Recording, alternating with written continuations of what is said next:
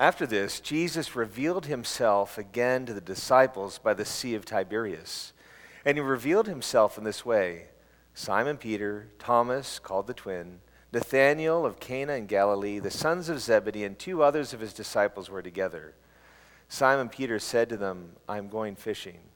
They said to him, We will go with you. They went out and got into the boat, but that night they caught nothing. Just as day was breaking, Jesus stood on the shore, yet the disciples did not know that it was Jesus. Jesus said to them, Children, do you have any fish? They answered him, No. He said to them, Cast the net on the right side of the boat, and you will find some. So they cast it, and now they were not able to haul it in because of the quantity of fish. That disciple whom Jesus loved therefore said to Peter, It is the Lord. When Simon Peter heard that it was the Lord, he put on his outer garment, for he was stripped for work and threw himself into the sea. The other disciples came in the boat, dragging the net full of fish, for they were not far from the land, but about a hundred yards off. When they got out on the land, they saw a charcoal fire in place with fish laid out on it and bread. And Jesus said to them, Bring some of the fish that you've just caught. So Simon Peter went aboard and hauled the net ashore full of large fish, 153 of them. And although there were so many, the net was not torn. Jesus said to them, Come and have breakfast. Now, none of the disciples dared ask him, Who are you? They knew it was the Lord. Jesus came and took the bread and gave it to them, and so with the fish. This was now the third time that Jesus was revealed to the disciples after he was raised from the dead. When they had finished breakfast, Jesus said to Simon Peter, Simon, son of John, do you love me more than these? He said to him, Yes, Lord, you know that I love you. He said to him, Feed my lambs. He said to him a second time, Simon, son of John, do you love me? He said to him, Yes, Lord, you know that I love you. He said to him, Tend my sheep. He said to him the third time, Simon, son of John, do you love me? Peter was grieved because he said to him the third time, Do you love me? And he said to him, Lord, you know everything. You know that I love you. Jesus said to him, Feed my sheep. Truly, truly, I say to you, when you were young, you used to dress yourself and walk wherever you wanted.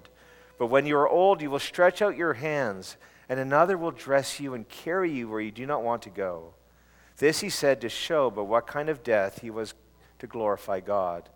And after saying this, he said to him, Follow me. A warm welcome to you if you are visiting St. Bart's, maybe for the first time. So great to have you.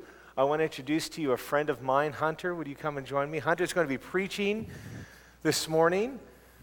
Uh, I've known Hunter now nine years. Feels, feels like eternity, because, in a good way, because I can't remember not knowing him. Um, Hunter is many things. He is a successful lawyer, he is a successful banker. But the reason I want you to listen to what he has to say is that he's a good friend and he's a good father. And often we need to hear from good friends and good fathers. And so let's pray for Hunter. And um, you've got your waterproof makeup on? Yeah. Yeah, good. I say that to all my victims. Let's pray. Lord, thank you for Hunter, and thank you for the word that you've put on his heart. Now, would you put power onto his message that we might see you afresh, Jesus, through your word? In Christ's name, amen. Amen. Thanks, Dave. All right, so like Dave said, I'm a lawyer by training, I'm a banker by practice. Uh, and so I'm actually going to lead off with three confessions. I find that it's good to sort of get things out of the soul before you start. So, first, you've already figured out I'm not a preacher. So, uh, if you are new here, I apologize. Uh, we have real licensed, bonded preachers. Uh, they're normally here. Come back another week, you'll get the real experience. Uh, but I am subbing in. Uh, the, the, the, second thing you need to know, and, and the reason I actually haven't done this for a long time, and this is sort of a general confession, but it's particularly true about me is that I'm an affirmation junkie. Uh, I, I love affirmation. I live for affirmation. It's just the reality of who I am. And so speaking in public is kind of risky, right? Because you get one of two outcomes. Either it goes terrible and nobody comes up to me afterwards and says everything, anything, and I feel like junk about my life, or it goes great and everybody shows up and they're like, that was wonderful, and it totally feeds the beast, right? And so either way, as an affirmation junkie, this is kind of risky. And so my prayer has been that I would become less and Jesus would become more. That this wouldn't be about me, but this would be about the words he's given me. The third confession I got to make, and it's really specific to me, is the other reason I haven't spoken in a while, is I actually lost my front tooth in a biking accident. I won't pull it out right now, but since I lost my front tooth, I have this lisp that bothers me when I speak. And so I've been really insecure about doing this, in part because I can't say certain words. Uh, I have a role in strategy at Capital One, and I actually can't pronounce the word strategy. So I've started just trying to come up with other words that describe what I do. Uh, but if I chuckle, it's because I'm listening to my own lisp and laughing. So, anyways, uh, so I want to focus this morning on this story of the breakfast at the beach, right? And in particular, Peter, James, and John. And as I think about it, you can't just sort of pick up this story because we're right at the end for these guys. You've got to zoom out a little bit to understand where they're coming from. And so some of you may know, some of you might not, but the way these guys actually started off with Jesus was through a remarkably similar experience. If you, if you look back in Luke 5, Peter and James and John were actually fishing partners. And they're sitting on their boat one day, and this Rabbi Jesus is walking around teaching, and the crowds get so big that Jesus just jumps in a boat and he pushes out because all the people are on the shore, and Jesus wants to be able to speak to him. And so he pushes out, he teaches, and it's awesome. And then he looks at the guy that he's in the boat with, and he goes, Hey, throw your nets on the other side. And this guy, Simon, goes, I don't know who you think you are, but we've been fishing all night, and it says we've been toiling. We've been toiling all night, and we've caught nothing. And Jesus goes, Well, just try it. And so he throws his nets out on the other side of the boat, and it says they had such a big catch of fish that he had to call his buddies, James and John, his partners, over to bring all the fish in. And then they get to the shore, and there's this amazing line. It says they left everything and followed him. So think about this for a second. What do we know about these guys? One is they're fishermen, right? So contextually, that tells you they weren't like the brightest and the best. They weren't top of their class. They didn't go off to become rabbis. They just did whatever their dad did. So they were kind of normal guys. The second thing we know about fishermen generally is they're pretty good at fishing, right? And this guy Jesus totally transforms the way they approach it. And then the third thing is fishing was their economy.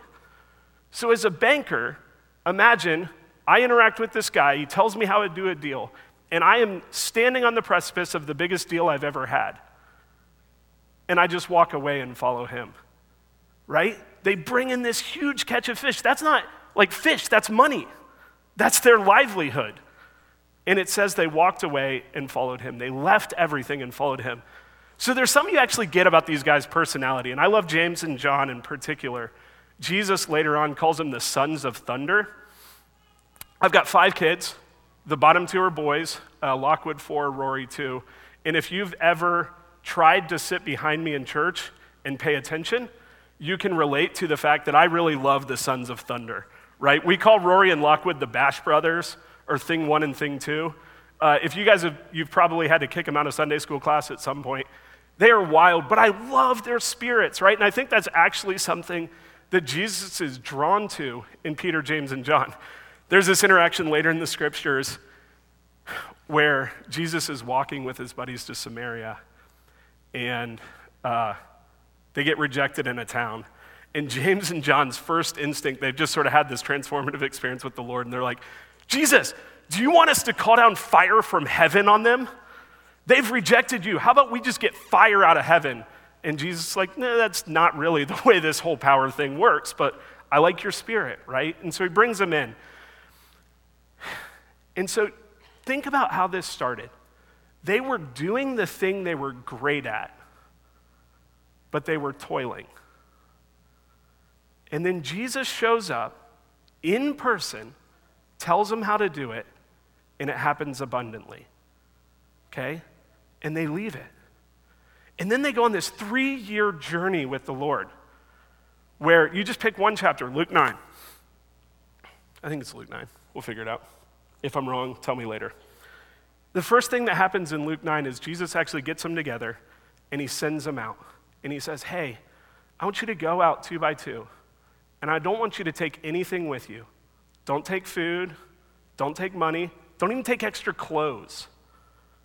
And I want you to go out And I want you to do three things I want you to prophesy, I want you to heal, and I want you to deliver demons. Now, I'm going to ask you guys a question. You don't have to answer out loud. How many demons do you think James and John and Peter had cast out up until that point? Bible doesn't say I'm reasonably confident it's zero, right? I'm reasonably confident they had zero experience prophesying. I'm reasonably confident they had never given a blind person sight.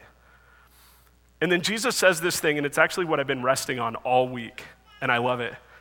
Jesus says, in, in the Matthew version, Jesus says, Hey, don't worry about what you're going to say, because in the hour that you need it, the Spirit will give you the words. So that's a comfort to me this week. But generally, so they go out, and Jesus sends them out two by two with nothing. And they come back, and they've had this transformative experience. So they went from doing what they were great at and toiling. And then they follow Jesus and they go to do these things they've never done. Same chapter, they feed 5,000. I guarantee you guys, they have no experience in crowd control and very little experience in catering. But they have this phenomenal experience where, with the words in the presence of Jesus, they experience something abundant, something different than the toiling they had gone through. And then they experienced Jesus' death and resurrection. And you would think, like it would all be different, right? They've gone through this transformative experience. They literally saw demons cast out, they literally saw blind men see and lame people walk. And they've seen their Lord risen from the tomb. And they wake up in the morning, and what does Peter say? You, you guys want to go fishing? Right? Like, they just slip right back into what they're doing, and I think that's okay. A bunch of the commentators debate is that normatively good? Is that normatively bad? I, I don't think it's either. I just think the thing it shows you is it's what they knew, and it's what they were good at, and it's what they fell back to. But you see, they're doing it again, and they're doing it away from Jesus. And, what, and what's the result? They're catching no fish. And so they've fallen back into their routine, and they're not catching fish. And Jesus shows up on the shore. Uh, and this is kind of cool. Jesus shows up on the shore, and I actually don't think they recognize him at first. It says they don't, so it's not that I don't think so. Uh, I can read. Uh, they don't recognize him at first, and Jesus asks this kind of hilarious question. He goes, Children, how's it going? How many fish have you caught? In my mind, because uh, we often read who we are into the scriptures, in my mind, it's like totally sarcastic, right? He sees them back doing exactly what they'd done three years before, and he's like, hey guys, how's that working out for you? Right? Uh, it's funny, I read a commentator and he's like, Jesus asks this caring question. And I was like, I've never read it that way. In like 38 years, I never thought about Jesus as caring. It's mostly sarcastic. Uh, but Jesus asks this question, right? And it actually implies, uh, in the way it's written, it actually implies the negative. So he's actually really asking, like, don't you have any fish? And I think what Jesus is doing in that moment is he's asking them a question that connects them with the reality of their need. And this is something Jesus does throughout Scripture. You see, when he first meets the disciples, the first question he asks is, What do you want? When he meets an, a lame guy by the pool, he doesn't say, Hey, here's what you ought to do. He actually leads with a question Do you want to be healed? In this case, these are some of his closest friends. They were there on the mountain when he was transfigured, right? These are, these are his inner circle. But he says, Hey, children, guys, don't you have any fish? He asks them a question that connects them with the reality of their need. Why does Jesus do that? He obviously knows the answer, right? Like Jesus can both look in the boat and he's God, so he, he knows everything. I, I think he does it because he wants them to internalize that reality. And then he doesn't leave them in that need, right? Through Jesus' presence and his word, he actually meets their need. So, what does he do? He says, Hey, guys, throw out your nets on the other side. Let's see if you catch some fish. And they throw it out again. Now, I'm not like a lot, I'm not like a great fisher. I think I've, I've been uh, once in the last 10 years, and, and Cameron, my son, caught about 10 times more fish than I did. Uh, but I don't think that Jesus like taught them some new rig. I don't think they like flipped from drop shotting to Carolina rigs and all of a sudden like caught a ton of fish, right? I actually don't think anything really different happened. But I think they listened to the word of God and they were connected to him, and all of a sudden something radically different happened. And that's actually kind of the reality of our lives with Christ and with the Holy Spirit. Uh, I have often, you know, sort of hoped that when I had these experiences with the Lord, I'd all of a sudden be different, right? Uh, and it turns out, like, when I met Jesus, I didn't, like, become six one and, like, fit, right? Uh, so nothing actually changed. But at the same time, everything changed, right? Maybe I actually became comfortable with the way I was built. I've had a long time prayer that if I just got close enough to God, He would actually make me good at singing.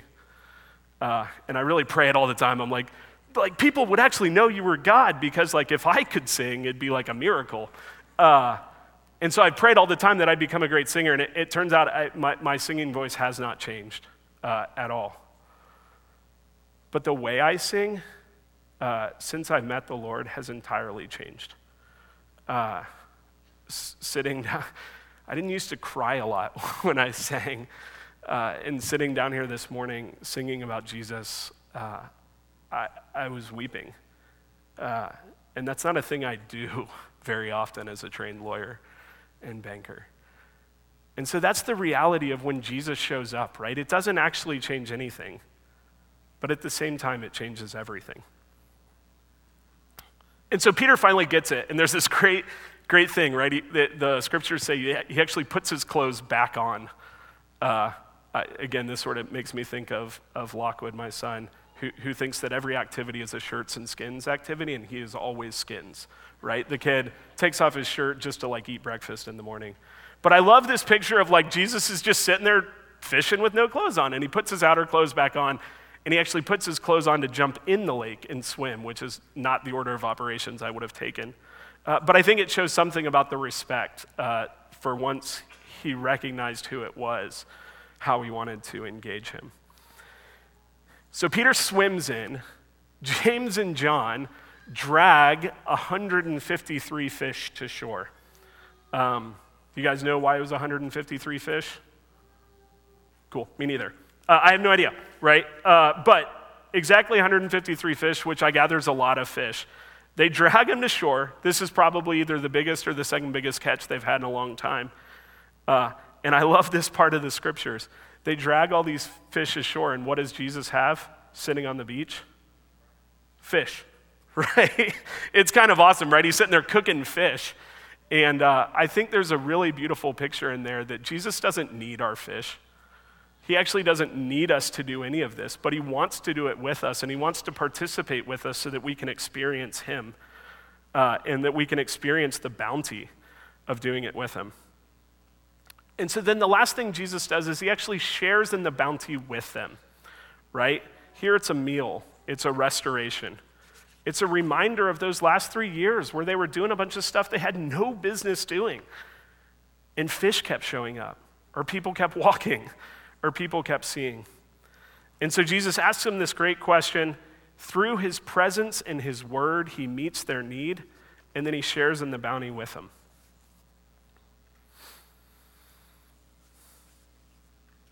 It's kind of the same story with Peter. I won't spend as long, but if you look at the story of Peter, right, it's the same three stages. Jesus asks him the question Peter, Simon, Peter, son of John, it's now not general anymore. It's personal. Hunter, son of Ron and Patsy, husband of Mary Beth.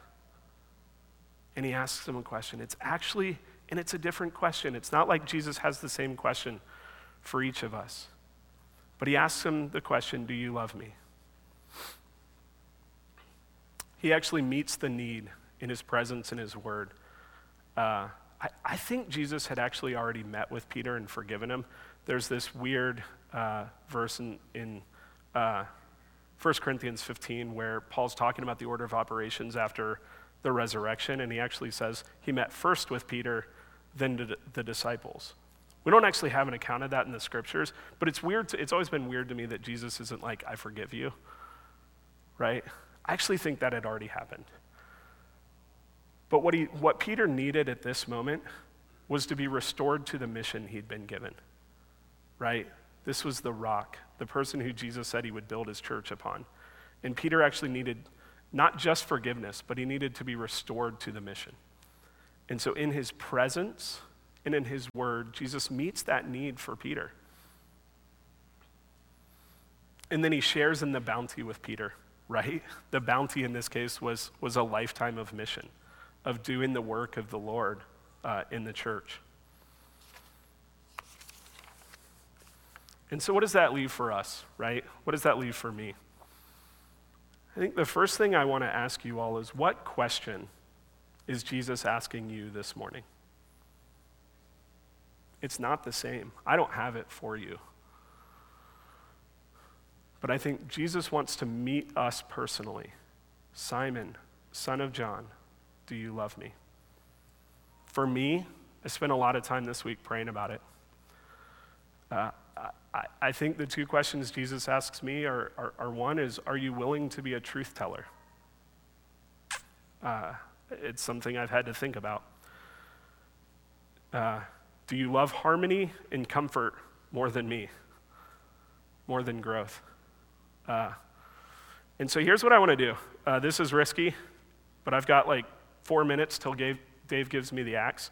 And so I just take 30 seconds and in the silence, just ask the Lord, what question are you asking me? 30 seconds, maybe write it down, maybe not, but we're going to go. So I'm going to bow my head. You guys do it with me 30 seconds.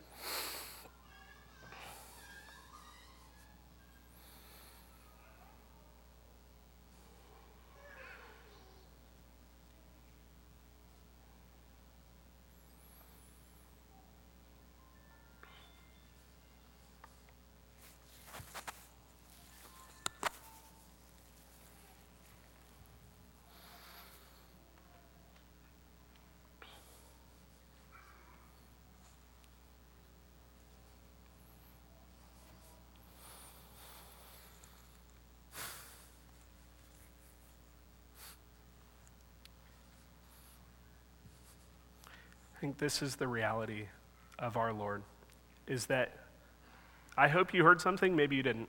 Um, but in his presence, in his word, he will meet that need. In fact, in most cases, he already has. You know, the disciples, when they were toiling, had to actually wait for Jesus to show up. That's one of the challenges, right? It's actually like they had to wait for like a real dude to walk onto the shore and tell them. Uh, and as I think about this, it, it's kind of hard for me, right? Because Jesus isn't going to like walk in Capital One with me and tell me how to act in a meeting where I'm, I'm ticked off at everybody in the room, right? The disciples actually had to wait for a real human, Jesus, to walk up and to speak actual words to them and tell them how to fish. Jesus says this amazing thing to the disciples. He says, Hey guys, it's actually better for you if I leave because there's one coming after me who will give you power. And so, the reality of where we are after the resurrection of Jesus and the ascension is that Jesus has actually given us his Holy Spirit. And we don't have to wait for like a physical human to show up because the Holy Spirit is in us and with us and has already met the need that he's asking you about today. So, what do we do? I think we remember, we think about all the times where Jesus has met those needs for us, and then we ask.